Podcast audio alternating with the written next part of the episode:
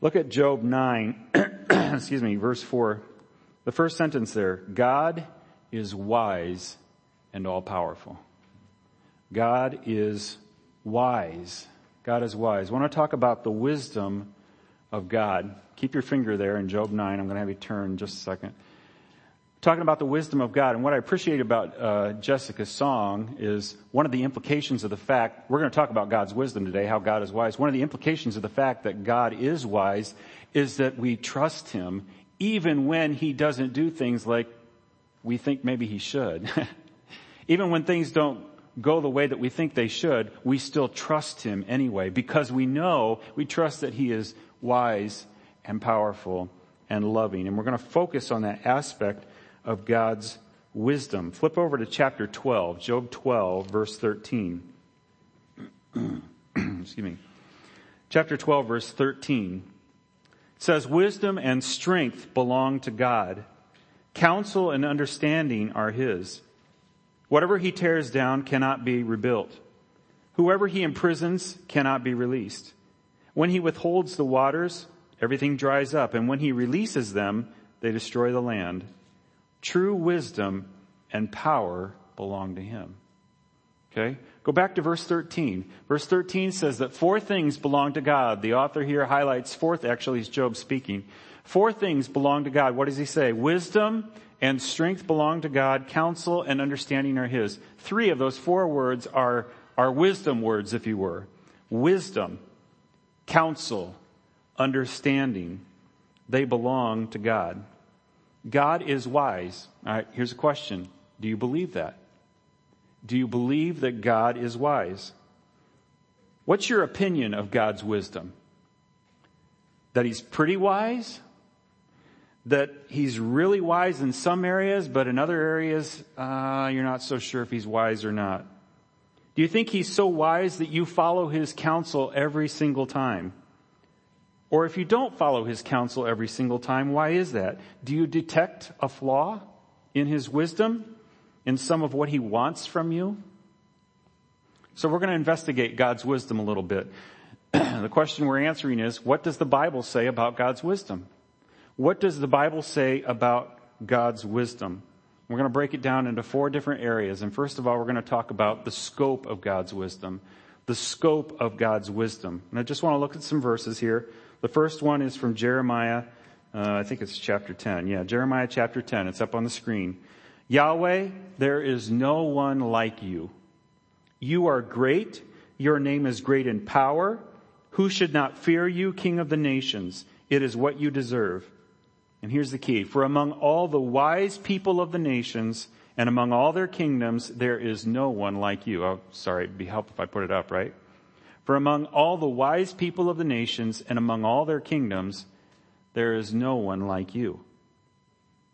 God is, what is this verse telling us? This verse is telling us, among other things, God is wiser than everyone else. God is wiser than all. But he's not just wiser, he's far, far wiser. So that, 1 Corinthians 1.25, God's foolishness is wiser than human wisdom. God's foolishness is wiser than human wisdom. And we're speaking, uh, we're speaking kind of tongue in cheek because God has no foolishness in him. He has no folly. But if he was, if there was folly in him, it'd be far wiser than God's wisdom. But the Bible goes even further on God's wisdom. Not only is he far, far wiser than anyone else, but look at these next two passages. Isaiah chapter 40. Yahweh is the everlasting God, the creator of the whole earth. He never grows faint or weary. There is no limit to his understanding. No limit to his understanding. Psalm 147, 5. Our Lord is great, vast in power. His understanding is infinite. It's infinite. His wisdom is infinite. There is no limit to God's wisdom, which gives rise to these next two verses. Romans 11:33. Oh, the depth of the riches both of the wisdom and the knowledge of God. The depth of the riches of the of both the wisdom and knowledge of God. How unsearchable his judgments, how untraceable his ways. Isaiah 59, for as, as heaven is higher than earth, so my ways are higher than your ways, and my thoughts than your thoughts. So Romans, Romans, the, the Romans verse says that God's wisdom is deep. Uh, so deep it's beyond us. And the Isaiah passage says that God's wisdom is way higher than ours. Any way you look at it, God's wisdom is out of our league. It's out of our league. When I was in middle school, uh, my school was pushing me, my middle school was pushing me to take the pre-SAT.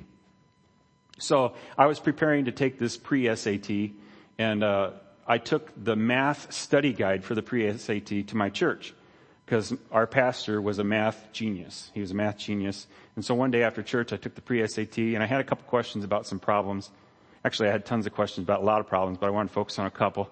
And uh, he, after the service, he graciously sat down with me, and he's far older than I was. He was an old man at the time when, uh, really old then, uh, probably 50. No. anyway, but he was very gracious. He sat down and he started explaining to me how these problems worked.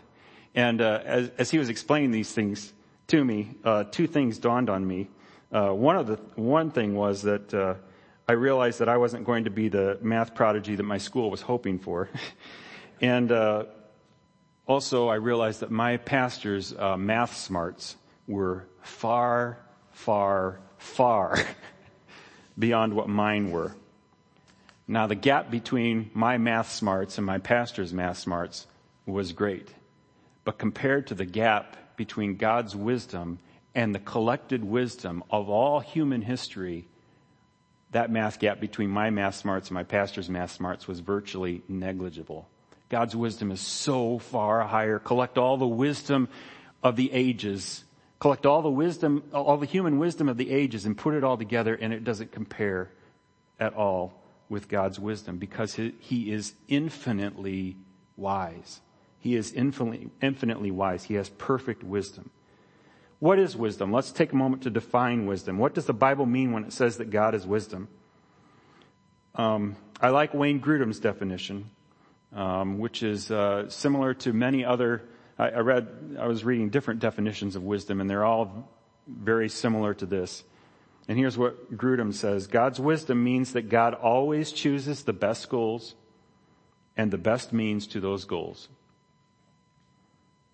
Out of all the options in any given situation that is put before God, God chooses the best option, the best goal, the very, the very best goal. And then, in order to reach that goal, He always chooses the best means of achieving that goal, the very best strategy.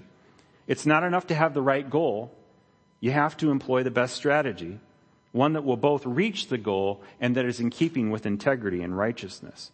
And it's not all, it's not, it's not enough to be a great strategist. You have to have the right goals. All right? You can be a great strategist and work towards evil or work towards something that is foolish even though you don't see it at the time. You have to have the best goals. You have to have the best means. And then finally note that word always. God consistently does this. He is infinitely wise. He has perfect wisdom. God never makes a mistake. He never exercises poor judgment. He is never misled. He is never duped or deceived into anything less than the best goals and the best means of reaching those goals. He is never in a position of having to say, well, if I would have known that, you know, I would have done it differently. He's never in that position. A.W. Tozer writes, all God's acts are done in perfect wisdom first for his own glory, and then for the highest good of the greatest number for the longest time. And all his acts are as pure as they are wise, and as good as they are wise and pure.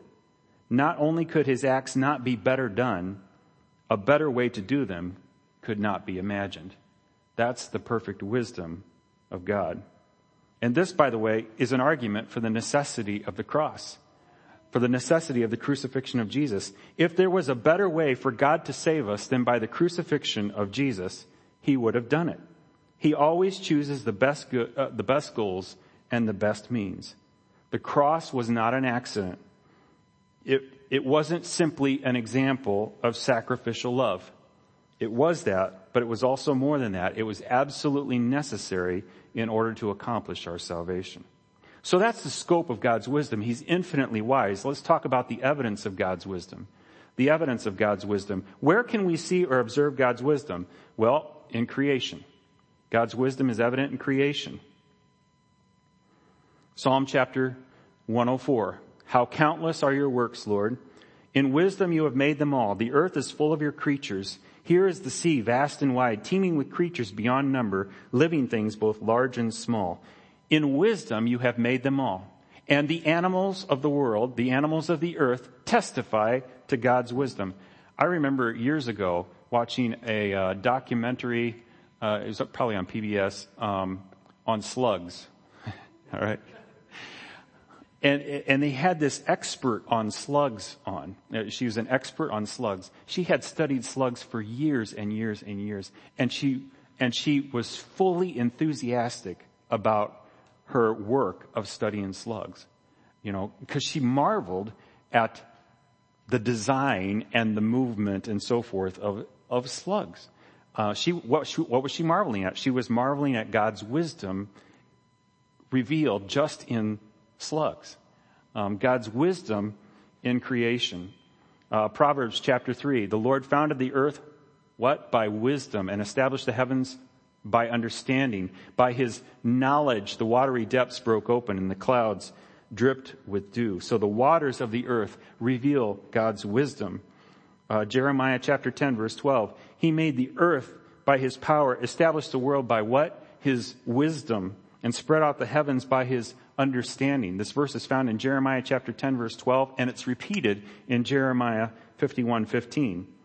Identical verses and the context in both places is a context where God is being compared to idols and false gods that people worship. And the difference between God and the false gods is the false gods didn't make a single thing and God made everything. All right. By his wisdom. We see wisdom in creation. I see wisdom, for instance, in the sun, in the sun in the sky. The sun in the sky sometimes uh, leaves me in awe when I think about it. I think about the fact that it's 93 million miles away and it makes me hot. um, yesterday we were at the picnic, you know, and I was playing I was playing uh, catch, uh, baseball catch with my uh, with my son Luke, and um, we were throwing the ball back and forth, and I kept trying to stay in the shade because every time I stepped out of the shade, I noticed the temperature difference. Isn't that something? 93 million miles away, and if I'm in, if I'm in the shade, I notice a temperature difference than when I'm standing in the direct in the direct sunlight. That's that's just that's amazing to me. Um, Oh, there's a picture of the sun in case you forgot what it looked like. Um, Mercury is the closest to the sun and it has a temperature range of 290 degrees on its cold days uh, to 800 degrees. Uh, interestingly, Venus, the next planet, is the hottest planet, uh, partly because of the makeup of its, ap- of its atmosphere. Its average temperature is 864 degrees. On the other side of the earth is Mars. Its average temperature, if I can trust the internet, is uh, negative 80 degrees, minus 80 degrees. The distance of the earth uh, to the sun is perfect. If earth were even slightly closer to the sun, all its water would boil away and life would be impossible. If earth were only slightly farther from the sun, all its water would freeze and the landscape would become, would be nothing but barren deserts. The distance Earth is from the sun also affects processes inside our bodies. Chemical reactions necessary for life occur within a very narrow temperature range. For all this to happen, Earth must remain about the same distance from the sun in its orbit. Its orbit must be nearly circular, which, which it is, in contrast to the elliptical orbits of most other planets in our solar system uh, it, it seems like God designed this earth to sustain human life. Doesn't that reflect the wisdom of God? And the sun is just one aspect of creation that highlights God's wisdom. We could go from the cosmic to the microscopic to look at atoms and their makeup of protons and neutrons and electrons. Or we could talk about the wonderful makeup of, of the human body, of how the eyes function, about the wonder of skin Study skin sometimes and what, what skin does for you. Uh, I remember when, uh, yeah, no, I won't go into that. Uh, now you're curious, aren't you? But it doesn't matter. Um, God designed, you know, think about the brain and the heart and the lungs. You know, God, God does, my appliances last five or six years, it seems like. You know, my mom talks about the good old days when they lasted for decades. My, I'm constantly replacing my dishwasher. Um, the, the, not, not, not Sarah, the, uh, you know, the, uh, and God made the, God made the, the brain and the heart and the lungs and they, and they last a really long time, you know? Um, of course, they get disease and so forth because we live in a fallen world, but the, the wisdom of God, when God confronts Job in, in, at the end of the book of Job, he asks Job questions that reveal God's wisdom in creation. And he starts off this way. Where were you when I established the earth? Tell me, tell me, Job, if you have understanding, who fixed its dimensions? Certainly you know. You, you know, right? Think about that. God God is the one who established the dimensions of creation in terms of the dimensions of the atom all the way to the dimensions of the solar system, the galaxy, the universe, the distance between stars. God was the one that planned those dimensions. And he goes on then in chapters 38 and 39 of Job to talk about the stability of the earth. God's wisdom revealed in the stability of the earth and the placement of the seas. He talks about the creation of the morning. He talks about the depths of the oceans. He talks about the creation of light. God goes on to quiz Job about the origin of rain and the dispersion of rain when it falls to the earth. And what about lightning? And what about ice? And what about temperature changes? God queries Job on all of this. And by the way, Job doesn't answer any of these questions. These things reveal the wisdom of God. And he goes on to talk about the placement and movement of the constellations. And then he moves on into the animal kingdom. And God questions Job about mountain goats and donkeys and oxen and ostriches and horses and hawks and eagles. Here's part of what he has to say. He says, do you give strength to the horse, Job? Do you adorn his neck with a mane? Who, decide, who, who decided that a horse would have a mane? God did. Does the hawk take flight by your understanding and spread its wings to the south? Nope. Nope, they do that by God's understanding. Does the eagle soar at your command, Job, and make its nest on high? Nope. That's done at God's command. So God's wisdom is revealed in creation. It's also revealed in redemption. It's also evident in redemption. Here's the problem. The human race is sinful and deserving of judgment. It deserves to be punished. We deserve to be punished for our sins. We have all fallen short of the glory of God. We are to live up to righteousness. We're to be perfect as our Heavenly Father is perfect and none of us are. We've fallen short. We have sinned. Okay? And on the other side of the equation, you have God who is what? He's righteous and holy and just. And a just judge cannot overlook sin. A just judge cannot overlook sin. He must punish sin to the full. He must punish wrongdoing to the full. And the problem comes in in the fact that God is loving and merciful and gracious as well. And he wants to bestow mercy and love and grace upon us because he loves us. There's a conundrum here. And God's wisdom is seen in redemption. For instance, in the book of Romans, throughout the book of Romans, the apostle Paul focuses on salvation and how God, who is righteous and just and holy, could possibly save and reconcile to himself human beings who are sinful. How does God reconcile his mercy and his justice towards us, his grace and his righteousness, his love and his holiness? And the answer is in Jesus Christ, the Son of God who died on the cross and was raised again to life so that he, he justly punishes our sin and at the same time is able to show us mercy and grace through our substitute, the Son of God, who became just like us and took our punishment for us because he lived a perfect life. And Paul talks about this for several chapters in the book of Romans, for 11 chapters, and then he breaks out of his teaching mode for a few short verses in order to openly praise God for his design and his wisdom in salvation a remarkable plan that both satisfies his justice and expresses his mercy and grace. And here's what he says. Breaks out of his teaching mode and he says, Oh, the depth of the riches, both of the wisdom and the knowledge of God. How unsearchable his judgments and untraceable his ways. For who has known the mind of the Lord or who has been his counselor? No one has been God's counselor. Or who has ever, or who has ever first given to him and has to be repaid? For from him and through him and to him are all things. To him be the glory forever and ever. God's wisdom is revealed in redemption. And then God's wisdom is not only revealed in creation and redemption, but it's also evident in his providence. Providence is God's behind the scenes work. God is sovereign. He is at work in all, in everything. He is at work in everything. It's his sovereign influence on and control of events and lives of history and nations and individuals, all for the achievement of his goals. Give, give you some illustrations from scripture. Joseph in the Old Testament knew that he was destined for greatness. God had given him dreams and he was destined for greatness, but he didn't know the route to that greatness. And then his brothers sold him into slavery. Okay, he could deal with that. And then he was falsely accused of rape and he was tossed in an Egyptian, a foreign prison. And then, because of an incident two years prior, he suddenly whisked out of his prison stripes into an audience with Pharaoh who after that interview makes him what? The second in command in Egypt. He was destined for greatness, but there's no way he could have picked out that route to greatness.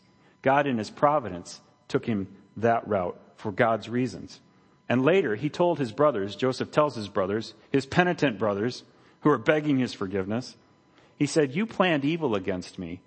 God planned it for good to bring about the present result, the survival of many people. God's wisdom and providence. The book of Samuel talks about King Saul. King Saul is in a jealous rage and he's chasing, there's, this chase scene in 1 Samuel 23 where they're going around a mountain. David's running away from Saul and Saul's catching up to him and uh, actually it's David and his army and Saul and his army. They're chasing, they're chasing, he's getting closer. And this is, this is what happened. Saul went along one side of the mountain and David and his men went along the other side. Even though David was hurrying to get away from Saul, Saul and his men were closing in on David and his men to capture them. Then a messenger came to Saul saying, come quickly because the Philistines have raided the land. So Paul, uh, Saul broke off his pursuit of David and went to engage the Philistines. Now in God's infinite knowledge and wisdom, God had worked in such a way that the Philistines decided to invade, um, to invade Israel at a certain time and then that an Israelite messenger would be dispatched at a certain subsequent time in order to ri- arrive at that point in the chase where Saul is close to David at that time in order to divert Saul away from, his, from, cha- from killing David and he had to deal with the threat of the Philistines. And so David is saved in the nick of time by the wisdom of God in his providence. God who had orchestrated the Philistines, the messenger, Saul and David. Then there's Absalom. Absalom was David's son who rose up in rebellion against David. Uh, Ahithophel is Absalom's trusted advisor. Now everyone always listens to Ahith- Ahithophel. It's hard to say, but you listen to him. Everyone always listens to Ahithophel and everyone always takes Ahithophel's advice. Ahithophel gives wise counsel on how Absalom can crush David and bring him to his end. He gives him wise advice. And like I said, everyone always listens to Ahithophel. But not this time. Not this time. This one time they decided not to listen to Ahithophel and they called in Hushai the Archite. And Hushai the Archite is working for David unbeknownst to Absalom. And so he gives counter advice, advice that won't work but it sure sounds wise to Absalom and the rest of the group. And they decide to go with Hushai's advice. And as a result, David escapes. David isn't the one that is killed. Eventually, Absalom loses his life in the rebellion. Now, why did Absalom not listen to Ahithophel instead of Hushai? 2 Samuel tells us the Lord had decreed by his providential wisdom that Ahithophel's good advice be undermined in order to bring about Absalom's ruin. So Absalom and all the men of Israel said, the advice of Hushai the Archite is better than Ahithophel's advice. These are just some examples of God's providence throughout scripture. Let me just give you one more example, and it talks about you. It talks about you if you're a believer, if you're a follower of Jesus Christ, and it's familiar verse, Romans 8:28. And we know that in all things God works for the good of those who love him, who have been called according to his purpose. God in his wisdom is carefully taking all things in your life, all things in your life, not just the good things, not just the expected things, not just the things you planned for, but also the bad things, the unexpected things, the things you weren't looking for. God is taking them and he's working them out for your good. God's providence. God is wisely at work through his providence. So we've talked about the scope, the evidence of God's wisdom. I want to talk about the fact that wisdom is ascribed to the whole Trinity. We've been talking about God, God, God, and often we assume God the Father. But the Bible ascribes a wisdom to all three members of the Trinity. So it's not just the Father who is infinitely wise, but also the Holy Spirit. Isaiah describes the Holy Spirit this way. He is a spirit of wisdom. He is a spirit of understanding, a spirit of counsel, a spirit of strength, a spirit of knowledge, and of the fear of the Lord. Four wisdom words right there that the Spirit is. The Spirit is infinitely wise. And the Son of God, Jesus Christ, is also wise. Now let me ask you this. Whom does the Bible say is the wisest man who ever lived? I can't hear. Solomon, right, yeah. Solomon. That's correct. Solomon describes him as the wisest man who ever lived. And then Jesus says this in Matthew 12. The queen of the south will rise up at the judgment with this generation and condemn it because she came from the ends of the earth to hear the wisdom of Solomon. And look, something greater than Solomon is here. And he's referring to himself. He's referring to himself. The wisest man who ever lived, Solomon. Of course, Solomon was not God. Jesus is the son of God and he is wiser than Solomon. When Jesus returned to his hometown and started teaching there, his fellow villagers reacted this way. He went to his hometown and began to teach them in their synagogue so that they were astonished and said, how did this wisdom and these miracles come to him? Where did he get this wisdom? We, we heard this read to us earlier today in Colossians. That's the wrong reference. It's Colossians 2 3, not 3 2. All the treasures of wisdom and knowledge are hidden in Christ. All the treasures of wisdom and knowledge are hidden in Christ. And you can see Jesus' wisdom all throughout the Gospels. Like when the crowds on more than one occasion are astonished at his teaching. Like when he's asked about taxes in order, in an attempt to smear him. Um, and he responds with, give to Caesar what is Caesar's and give to God what is God's. And his critics kind of, his critics kind of melt away at that point. Or like when the woman caught in the act of adultery is brought to him for his verdict.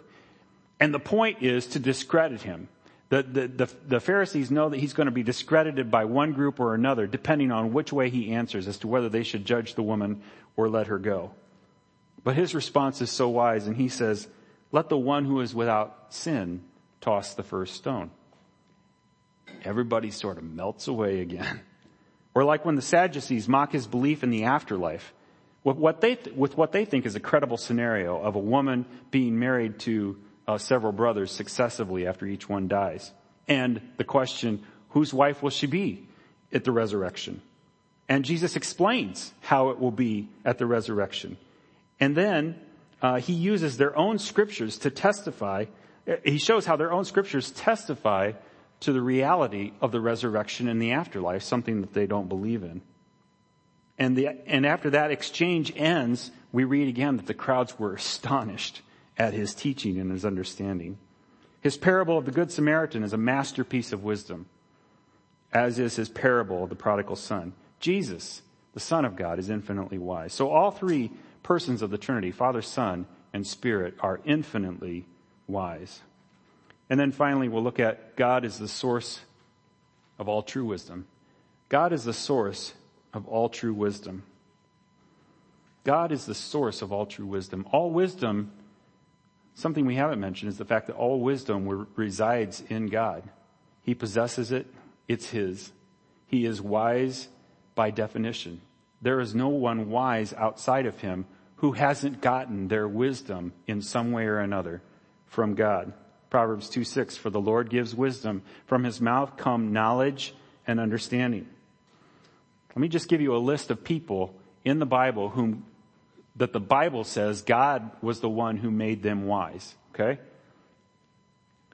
God gave wisdom. The Bible tells us that God gave wisdom to Joseph, the one who went down to Egypt.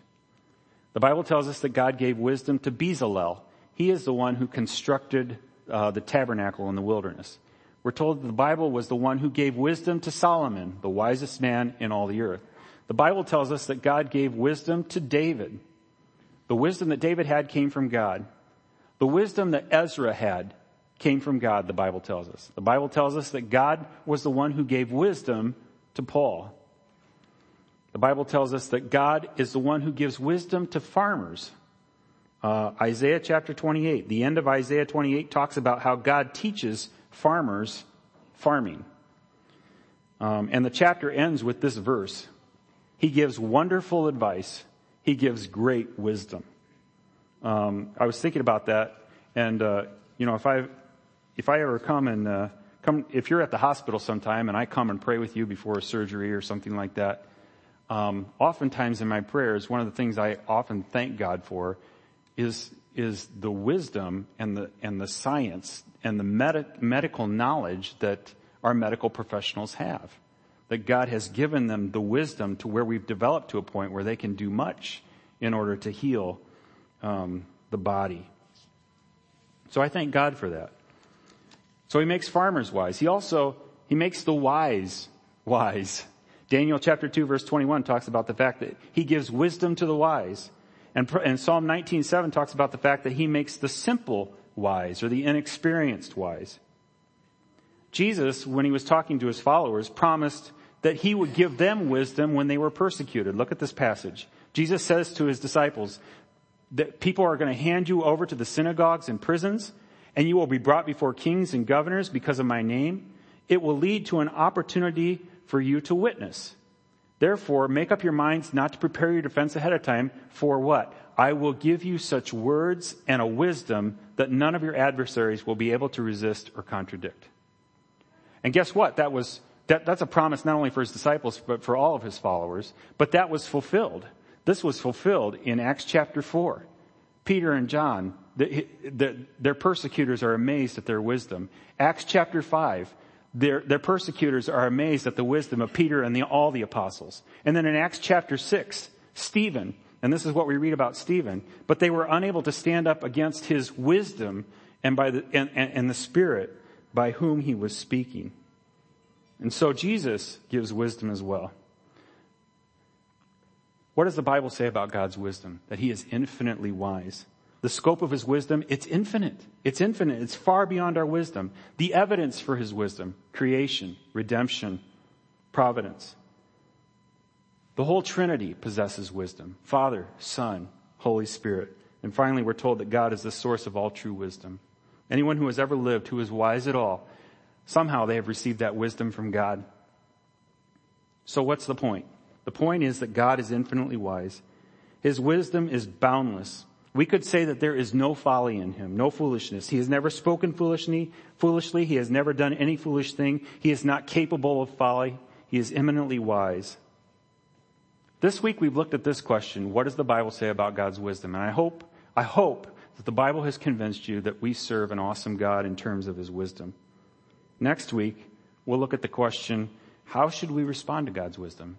How should we respond to God's wisdom? But let me just give you a quick preview. Because God is wise, you should trust in his wisdom. You should trust him. That's what Jessica was singing about earlier. When I don't understand, when, when things don't work out, and I may not understand, those aren't the exact lyrics, but I will trust you. I will trust. I will still trust in you. So you should trust him for his wisdom. And the other thing is, because God is wise, you should go to him for wisdom. You should go to him for wisdom. Ask him for wisdom about anything.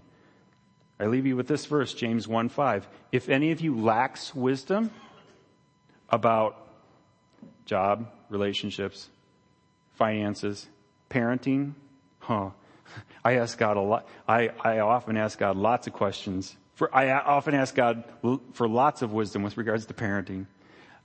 You lack wisdom, what? If anyone lacks wisdom, he, he should go to God, who, he should ask God who gives generously to all without finding fault, and it will be given to him.